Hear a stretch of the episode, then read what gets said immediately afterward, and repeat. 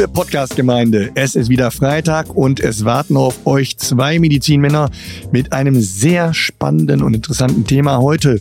Mein lieber Matthias, du bist wieder bei mir. Ich freue mich. Schön, dass du da bist. Du hast mich gerufen. Hier bin ich. Was kann ich für dich tun? Mein Name ist Peter Zwegert, nein, Dr. Manke und ich freue mich, für dich hier bei zu sein für dich bei zu sein. Für dich bei zu sein. So sagen wir hier im Ruhrgebiet. Ich bin schon ganz verwirrt bei dem Thema. Du hast es mir gerade erst eröffnet. Wir hatten es letzte Mal angesprochen in unserem Podcast und du hast gesagt, dann greifen wir es doch spontan auf. Es geht um Behandlungsfehler in der Medizin. Ein wirklich großes Thema. Wir hatten äh, beim letzten Podcast über Operationen gesprochen und auch über das Thema Aufklärung. Und da kommt man natürlich zwangsläufig zu dem nächsten Punkt. Warum kläre ich überhaupt auf?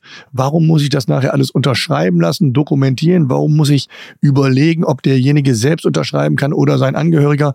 Ja, wir sind in Deutschland, äh, zum Glück muss man eigentlich auch sagen, und es hat wirklich alles seine Recht, seine rechtliche Berechtigung und ähm, das hat eben natürlich damit zu tun, dass wenn Dinge nicht so laufen, wie sie laufen sollen, man rausfinden kann, wer dafür verantwortlich ist. Das ist eben auch Deutschland. Nicht nur im Straßenverkehr, auch in der Medizin.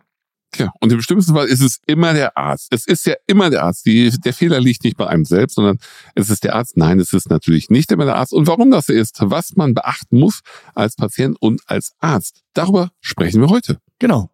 Und vorweg, gerade weil du schon damit anfingst, sollte man wirklich sagen, es ist die Basis einer guten Behandlung ist natürlich das Vertrauensverhältnis zwischen Arzt und Patient.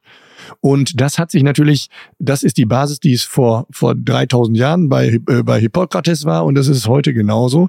Die Ansprüche haben sich sicherlich im Laufe der Jahre geändert und äh, der Umgang miteinander hat sich auch ein bisschen geändert. Und das ist wichtig, dass man trotzdem immer wieder auf diese Basis zurückkommt, denn das ist wirklich die vertrauensvolle Arbeit, Zusammenarbeit, die führt auch nachher zum Erfolg. Und da ist eben wichtig, dass man sich gegenseitig respektiert und eben die Regeln befolgt, die, ähm, die, da, die existieren denn der das Ziel einer jeglichen Behandlung, eines jeglichen äh, ärztlichen Wirkens ist ja, dass dem Patienten geholfen wird. Das ist ja das, was wir wollen. Und das steht über allem. Wir wollen den Patienten nicht verletzen, hatte ich schon mal gesagt. Primum non nocere, äh, wenn nicht notwendig. Wir wollen ihm helfen. Das ist das Ziel. Und dann kann natürlich manchmal die Sachen anders auslaufen, denn überall da, wo Menschen arbeiten, können natürlich auch Fehler, Ungereimtheiten auftreten. Manchmal passiert das auch, dass die Harmonie nicht stimmt und dass die Leute sich dann ein bisschen verärgern. Und dann kommen wir eben zu diesem Bereich, den wir heute ansprechen wollen. Ich dachte schon, du fängst mit den Schlussworten an. So hat das sich nämlich an. Das war schon eine sehr schöne Einleitung zum Schluss. Ich dachte mir, kurzes Thema heute, aber du hast, du hast vollkommen recht und ich gebe dir in dem Punkt recht, es ist ein vertrauensvolles Verhältnis. Du musst es immer so sagen, äh, als Arzt tragen wir Verantwortung für jeden Patienten. Das heißt, ob wir ihn jetzt mögen oder nicht mögen, wir tragen die Verantwortung für seinen Körper. Und ähm, wenn man bedenkt, man ist dann Kassenarzt und je nach Fachrichtung hat man zwischen 600 und 2500 Patienten in drei Monaten, ist das schon eine sehr große Verantwortung, die man mit sich trägt und mit der man erstmal umgehen muss. Und äh, gleichzeitig trägt man nicht nur die Verantwortung für, für den Patienten, sondern auch für sich, für sein Handeln, für sein Personal. Das heißt, äh, da bewegen wir uns in einem Raum, wo es ganz wichtig ist, ein Verhältnis zu haben. Und ich kann persönlich nur sagen, wenn ich jetzt irgendwo operiert werden möchte und ich treffe auf einen Operateur, der mir total unsympathisch ist, aber jeder sagt, das ist eine Koryphäe, dann hätte ich echt Bedenken, mich da operieren zu lassen, weil irgendwie gibt's innerlich vielleicht ein paar Hemmschwellen. Und ähm, für mich ist das Wichtigste ein gutes Arzt-Patienten-Verhältnis. Ja, das ist die Basis für ein erfolgreiches Handeln.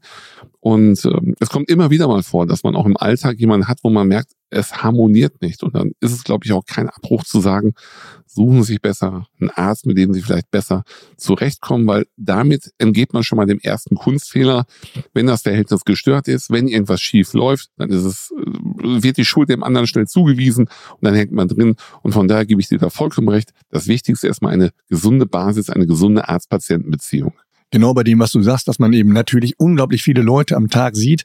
Das haben ja sehr wenige eigentlich. Wir haben an einem ganzen Tag hat man 100, 130 Leute, 140 Leute teilweise, mit denen man im direkten Austausch steht. Und da ist es natürlich völlig verständlich, dass man nicht mit jedem auf einer Wellenlänge ist, was auch nicht sein muss.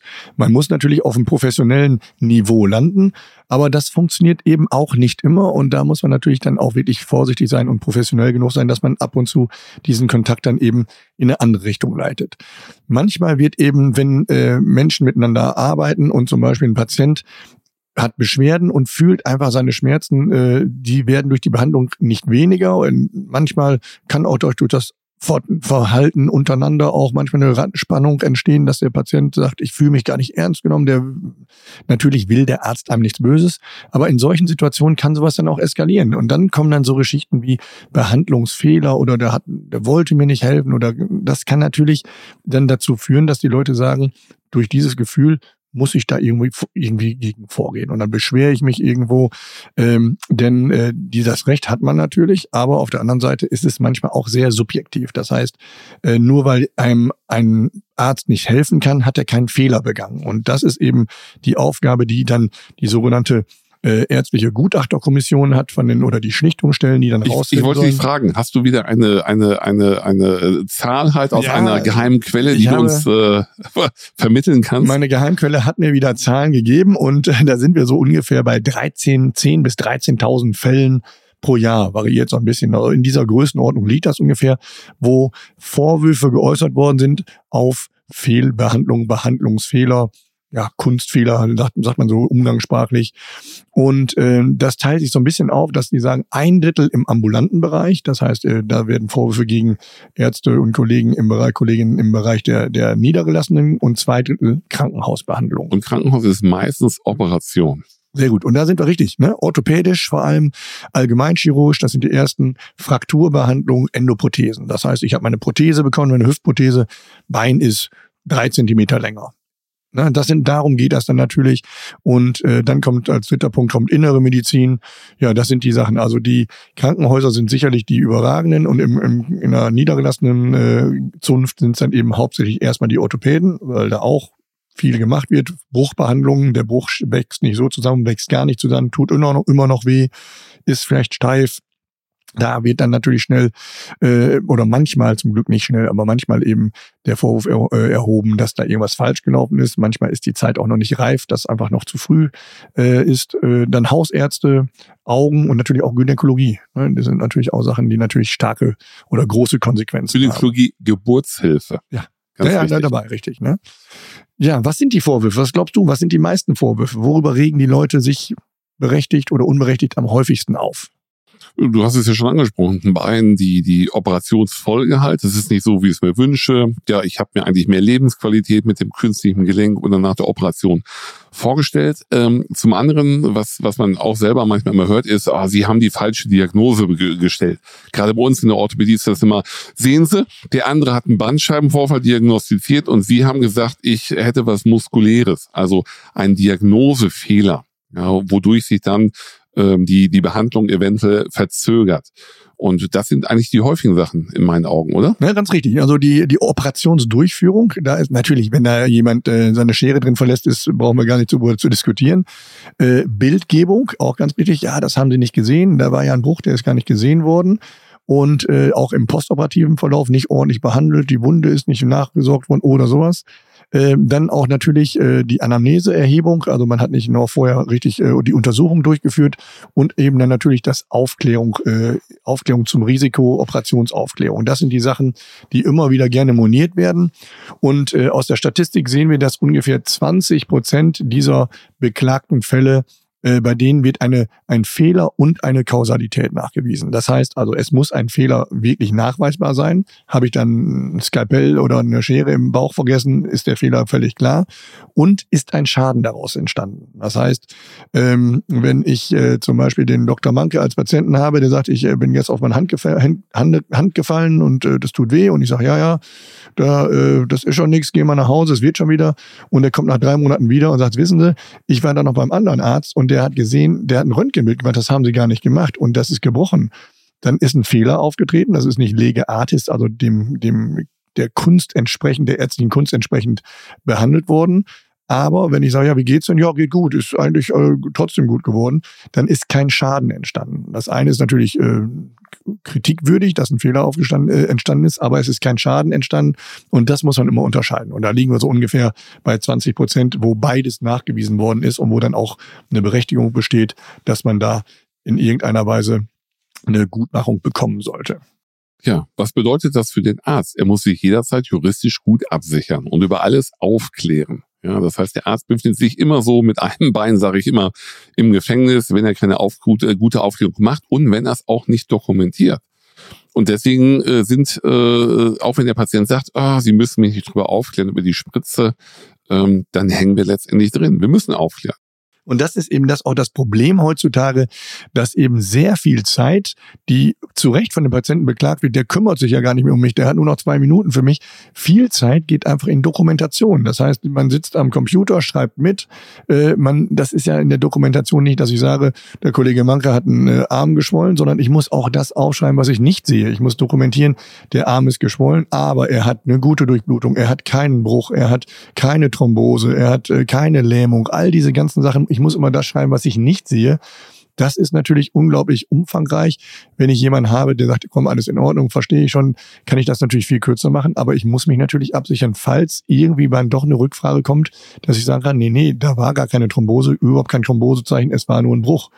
Und darauf läuft es natürlich hinaus, dass das viel Zeit kostet, viel Energie und die fehlt natürlich nachher der Behandlung beim Patienten. Genau, es ist viel Papierkram. Also das heißt, wenn wir für eine Spritze aufklären, für eine Rückenmarksspritze, dann sind das bestimmt drei, vier DIN A4-Seiten, die muss ich mündlich mit dem Patienten durchgehen, die äh, geht er schriftlich nochmal mit mir zusammen durch, er muss das letztendlich unterschreiben. Aber ich habe das einmal mitgemacht. Äh, wenn man diese Erfahrung mitgemacht hat, dann ist, das, äh, dann ist man froh, dass man eine saubere Dokumentation hat als Arzt. Ich hatte einen Patienten, den habe ich behandelt, den habe ich Rückenmarkspritzen gegeben. Äh, wir sind nicht besser geworden. Er ging dann nochmal zum Röntgenarzt, hat er Spritzen bekommen, ging ins Krankenhaus, hat er Spritzen bekommen und dann ist er verstorben. Und dann äh, schaltet sich der Anwalt an und das Erste, was der Anwalt macht, er überprüft die Dokumentation in der Praxis. Und äh, dann äh, kann ich sagen, dann ist man glücklich als Arzt, wenn man über alles aufgeklärt hat, wenn man diese Dokumente auch aufbewahrt hat, der Patient überall unterschrieben und dann, dann ist es okay. Dann hat man den Patienten wirklich darüber aufgeklärt und man kann sich nichts vorwerfen, weil man weiß ja, man führt diesen Eingriff immer nach bestem Wissen und Gewissen durch. Und das, der schlimmste, äh, ja, also ein Schaden eines Patienten, den, den möchte man ja vermeiden vermeiden. Ja, das ist schon alleine genau. um die Unversehrtheit des Patienten, aber auch für sich und seinen Ruf.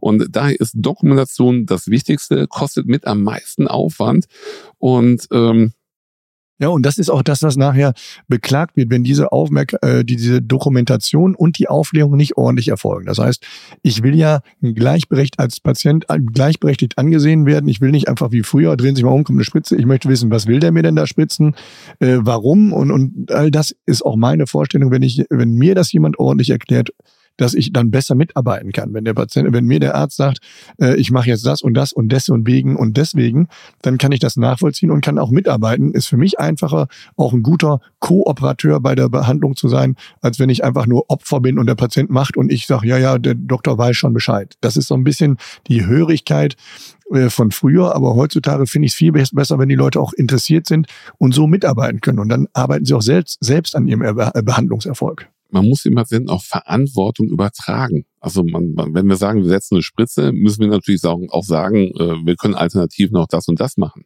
Und ein ganz wichtiger Punkt ist letztendlich, es gibt ja Patienten, die nehmen blutverdünnende Medikamente, Marcomar, Clopidogrel und solche Sachen.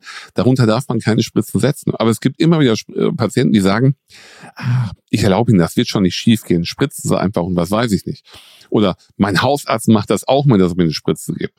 Und da gibt's ganz klare juristische Regelungen. Ja, setze ich als Arzt einem Patient mit Blutgerinnungshämmern eine Spritze und es passiert was, und es kommt zum Beispiel zu einem äh, ja, tödlichen Verlauf oder davor halt, der Patient ist schwerst beschädigt, ja, dann wird der Patient äh, nicht sagen, ah, ich habe es dem Doktor erlaubt. Nein, er wird sagen, also das habe ich dem Doktor nicht gesagt. Oder die Angehörigen werden spätestens was sagen. Das heißt, auch ich muss mich als Arzt an Gesetze halten und darf nicht auf den Patienten hören. Auch das ist manchmal Konfliktpotenzial. Ich erlaube ihm das und wenn der Arzt sagt, nein, ich darf es nicht, dann ist der Patient eventuell verärgert. Das ist okay, aber wir müssen immer auf die juristisch sauberen Sache bleiben. Und das ist eben wichtig, weil das eben natürlich Folgen hat. Wie du schon sagst, du setzt eine Spritze ins Knie, Patient ist erstmal glücklich, das blutet nach, das Knie wird dick, der muss ins Krankenhaus, wird operiert. Bei der Operation geht alles klar, aber bei der Narkose passiert irgendwas. Und wenn es nur ein Zahn ist, der abbricht, dann kommt letztendlich die Frage, warum war der überhaupt da? Und dann kommt die Kausalität, weil der Doktor da reingespritzt hat, was er nicht durfte und wozu er auch schriftlich keine Einverständnis vom Patienten hatte, was ja auch wieder eine Aktion ist. Und das sind so Sachen, die dann dokumentiert werden äh, und äh, eben auch dann, wenn sowas dann vor Gericht landet, auch ähm, äh, angemahnt werden, dass die Dokumentation nicht korrekt war oder auch die Aufklärung nicht ausführlich bei Operationen häufig ist der Patient ausführlich aufgeklärt worden über alternative Therapiemöglichkeiten. Wenn es schief geht, können alle immer viel erzählen. Wenn ich natürlich eine Aufklärung habe, in der steht, ich möchte diese Operation inklusive der theoretischen, wenn auch fast unmöglichen Chance dabei zu sterben, dann habe ich sehr viel in Kauf genommen, aber ich will diese Operation. Wenn ich dann bei dieser Operation nachher eine kleine Wundinfektion bekomme, dann kann ich ehrlicherweise nicht sagen, ich war zwar bereit äh, zu sterben, aber eine Wundinfektion, die kann ich nicht in Kauf nehmen. Das geht nicht. Und deswegen ist das natürlich wichtig, dass man sowas auch so hart es klingt, bei kleinen Operationen bis hin zum Tod aufklärt, damit die Leute wissen, das ist zwar selten und das ist eben wichtig, auch bei der Aufklärung zu unterscheiden, was ist häufig und was ist selten. Wenn ich eine Spritze in den Rücken setze, bekannt an, an eine gute Stelle, dann kann ich sagen, erfahrungsgemäß passiert da gar nichts, aber es kann das und das und das passieren. Dass ich danach sterbe oder querschnittsgelähmt bin, ist wahrscheinlich eins zu, weiß ich nicht, eine Milliarde mal möglich, aber ist eben absolut eine Rarität. Und das muss ich auch so entscheiden. Und dann hat der Patient die freie Möglichkeit zu entscheiden, mache ich das oder lasse ich sein. Genau, wenn man es ganz klar macht. Ich hatte diese Woche einen Fall, äh, die, ähm, ich hatte mit denen vor zwei Wochen nochmal gesprochen. Also wir können jetzt diese Rückenmarkspritzen machen oder sie machen das in der Klinik vor Ort und äh, die und die. Und dann haben sie gesagt, sie machen sich Gedanken darüber. Und äh, die sind jetzt gekommen Anfang der Woche und haben gesagt, ja, dann möchten wir jetzt die Rückenmarkspritze haben, so mit ihnen besprochen. Ich sage, wir haben darüber gesprochen. Ich habe sie aber nicht aufgeklärt. Das heißt, ich mache heute die Aufklärung und sie fahren zurück nach Düsseldorf. Äh, wieso denn das? Das hätte man nicht gewusst. Und so, ja, es geht nicht anders. Ja, ich gebe ihnen juristisch Zeit, 24 Stunden dazwischen. Da waren die verärgert, haben noch drüber nachgefragt, wie es denn aussieht, wenn wir die, wenn wir die Aufklärung halt einen Tag vordatieren halt. Ähm, ja, ich sag, aber Sie wissen doch schon, dass Sie beim Rechtsanwalt arbeiten als Gehilfin. Und da werde ich, ja, ich sag, diesen Fehler werde ich nie machen halt. Sie fahren zurück nach Düsseldorf und können sich dann entscheiden, mache ich den Weg nochmal hier hin oder lasse ich sein, aber wir müssen natürlich drüber diskutieren, weil dann äh, stört sich das äh, Arzt-Patienten-Verhältnis auch wieder und fertig. Also klare Rechtsprechung immer verfolgen und den Patienten, auch wenn es manchmal mehr Aufwand für ihn bedeutet, aber wir bringen uns und ihn in Sicherheit. Genau, das sind diese Sachen, die eben auch dann in den, in den Urteilen laufen, dass sie sagen, der, der äh, Zeitraum zwischen der Aufklärung und dem Eingriff war nicht lang genug, dass der Patient sich wirklich Gedanken machen konnte. Das ist im Einzelfall dann sicherlich auch mal sehr fraglich, wenn ich fünf Jahre habe, mich darauf vorzubereiten, ob ich dann noch einen Tag länger brauche. Aber so sind in Deutschland eben die Gesetze. Und ähm, natürlich gibt es Geschichten, die sind ohne Frage, was ich sage, sagte eben äh, Metall äh, im Körper vergessen, äh, eine Schere oder ein Bauchtuch oder die falsche Seite operiert oder amputiert. Wobei ich da kann ich eigentlich eine schöne Geschichte erzählen. In Norwegen gibt es eine, eine Reiseversicherung, die europäische. Und äh, die haben eine wunderbare Reklame, dass man sich nicht überall operieren lassen sollte, sondern auf die hören sollte, um da zu operieren oder operiert zu werden, wo die äh, oder welches Krankenhaus die empfehlen. Und da gibt es eine schöne Situation, wo einer operiert werden soll am Bein, liegt, kommt ins Krankenhaus, hat eine Wunde am Bein, die sagen, ja, Operation, alright, Operation. Dann legt er sich dann auf einen äh, OP-Tisch und äh, da ist es dann eben nicht so, wie wir gerade besprochen haben, mit langer Vorausinformation, sondern äh, dann liegt er da, ist dann so halb anästhesiert, schläft so halbwegs und dann sagt die asiatische Schwester zu ihm, hello Mister, hello Mister, left leg, left leg, ne, dann, und sagt er, right, Ah, right leg, right leg. und dann wird er, und ähm, ja, das ist eben, das kann natürlich äh, vermieden werden, wenn ich das vorher anmale. Das sind die Sachen, die wir machen. Sign your sign heißt es so schön. Wenn ich es aufkläre, wenn ich dieses Team Timeout mache, dann habe ich die Möglichkeit, eben solche vermeidbaren Probleme zu umgehen. Das wäre dann letztlich wirklich Kunstfehler, wenn das falsche Bein operiert oder amputiert würde. Ähm, wenn ich mein gewünschtes Operationsergebnis nicht erreiche oder mein Behandlungsergebnis, ist es kein Kunstfehler. Das ist einfach, liegt in der Natur der Dinge, dass es eben an der Tür steht Arzt oder Orthopäde oder sowas und eben nicht Zauberer dass natürlich nicht alles äh, super wird. Das ist schade und das ist traurig für den Patienten, aber das ist die Realität und ähm, das muss man auch den Leuten ordentlich kommunizieren. Und dann gibt's natürlich die ganz schlimmen Dinge, wo eben etwas wirklich schief läuft, ohne dass da wirklich ein Fehler entstanden ist oder aufgetreten ist. Das heißt dann äh, in, der, in der Rechtssprache gerne schicksalhafter Verlauf oder auch in der Medizin. Das gibt's zum Glück selten, aber das sind natürlich sehr tra tragische und trau traurige Angelegenheiten. Ne? Habe ich auch, betreue ich auch zwei Patienten mit, die haben eine Knieprothese bekommen und dann ist sie übermäßig fibrosiert. Das heißt, die Kapsel ist äh, verhärtet, verdickt und die haben haben eine richtig schlechte Beweglichkeit und die haben auch Schmerzen. Und dann wird man revidiert, also nochmal operiert und nochmal operiert. Und dann stellt man sich die Frage, lässt man sein Kniegelenk versteifen, ja oder nein? Aber das muss man jederzeit mit dem Patienten wirklich besprechen.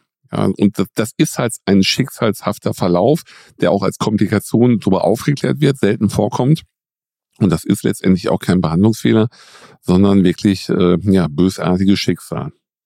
Ich wollte abschließen heute mit einem äh, mit einem wirklichen ähm, ja was muss man wirklich sagen?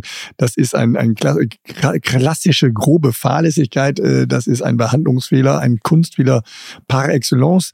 Äh, da gibt es einen, äh, gab es einen im 19. Jahrhundert schottischen Chirurgen, der sehr dafür berühmt war, dass er sehr, sehr schnell amputieren konnte. Und wenn er operierte, war er wirklich wie eine Furie, so wird er auch beschrieben, teilweise das Skalpell im, zwischen den Zähnen, damit er da mit beiden Händen arbeiten konnte. Und einige, einige Studenten sagten, dass das Aufblitzen des Skalpells und das Ertönen der Säge fast gleichzeitig waren. Also der war unglaublich schnell, aber auch völlig hemmungslos. Das waren also wirklich diese alte Generation von Schlechtern, muss man wirklich sagen. Und der hatte eine Operation, äh, das ist, äh, ja, so traurig es klingt, wirklich ein äh, Weltrekord mit einer Todesrate von 300 Prozent. Das war eine geplante Amputation eines, eines Beines bei einem Patienten. Der operierte da auch wieder wie die wilde Furie. Flitz schlug mit seinem Skalpell um sich, fuchtelte um sich, aus, äh, schnitt dem Assistenten in die Hand. Und bei dieser Operation starb der Patient, äh, äh starb der Patient an Wundgangrän. Das war damals viel häufiger, weil es noch kein Antibiotikum gab. Äh, der Assistent er bekam durch diese Wund, diesen Schnitt an der Hand auch eine Wundinfektion, starb an dieser Wundinfektion und während dieses wilden Auftritts äh, bekam ein Patient einen Herzinfarkt und starb. Also drei Tote bei einem operativen Eingriff, das äh, hat es nicht häufig gegeben. Glücklicherweise nicht mehr.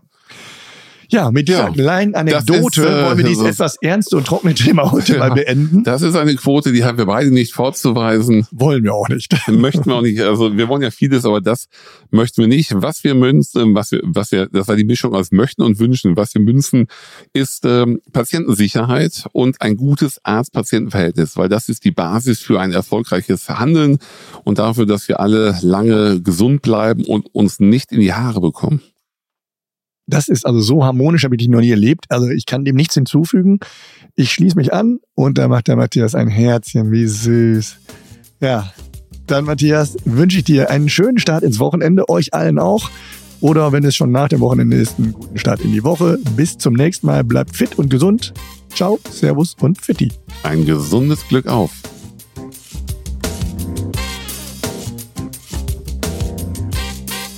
Und wenn euch dieser Podcast gefallen hat, dann abonniert uns bei Spotify, Apple und äh, hinterlasst eine positive Bewertung. Wenn nicht für mich, dann für den Kollegen Patrick. Und Fragen schickt ihr an uns, an all, auf allen Ebenen, auf allen sozialen Netzwerken.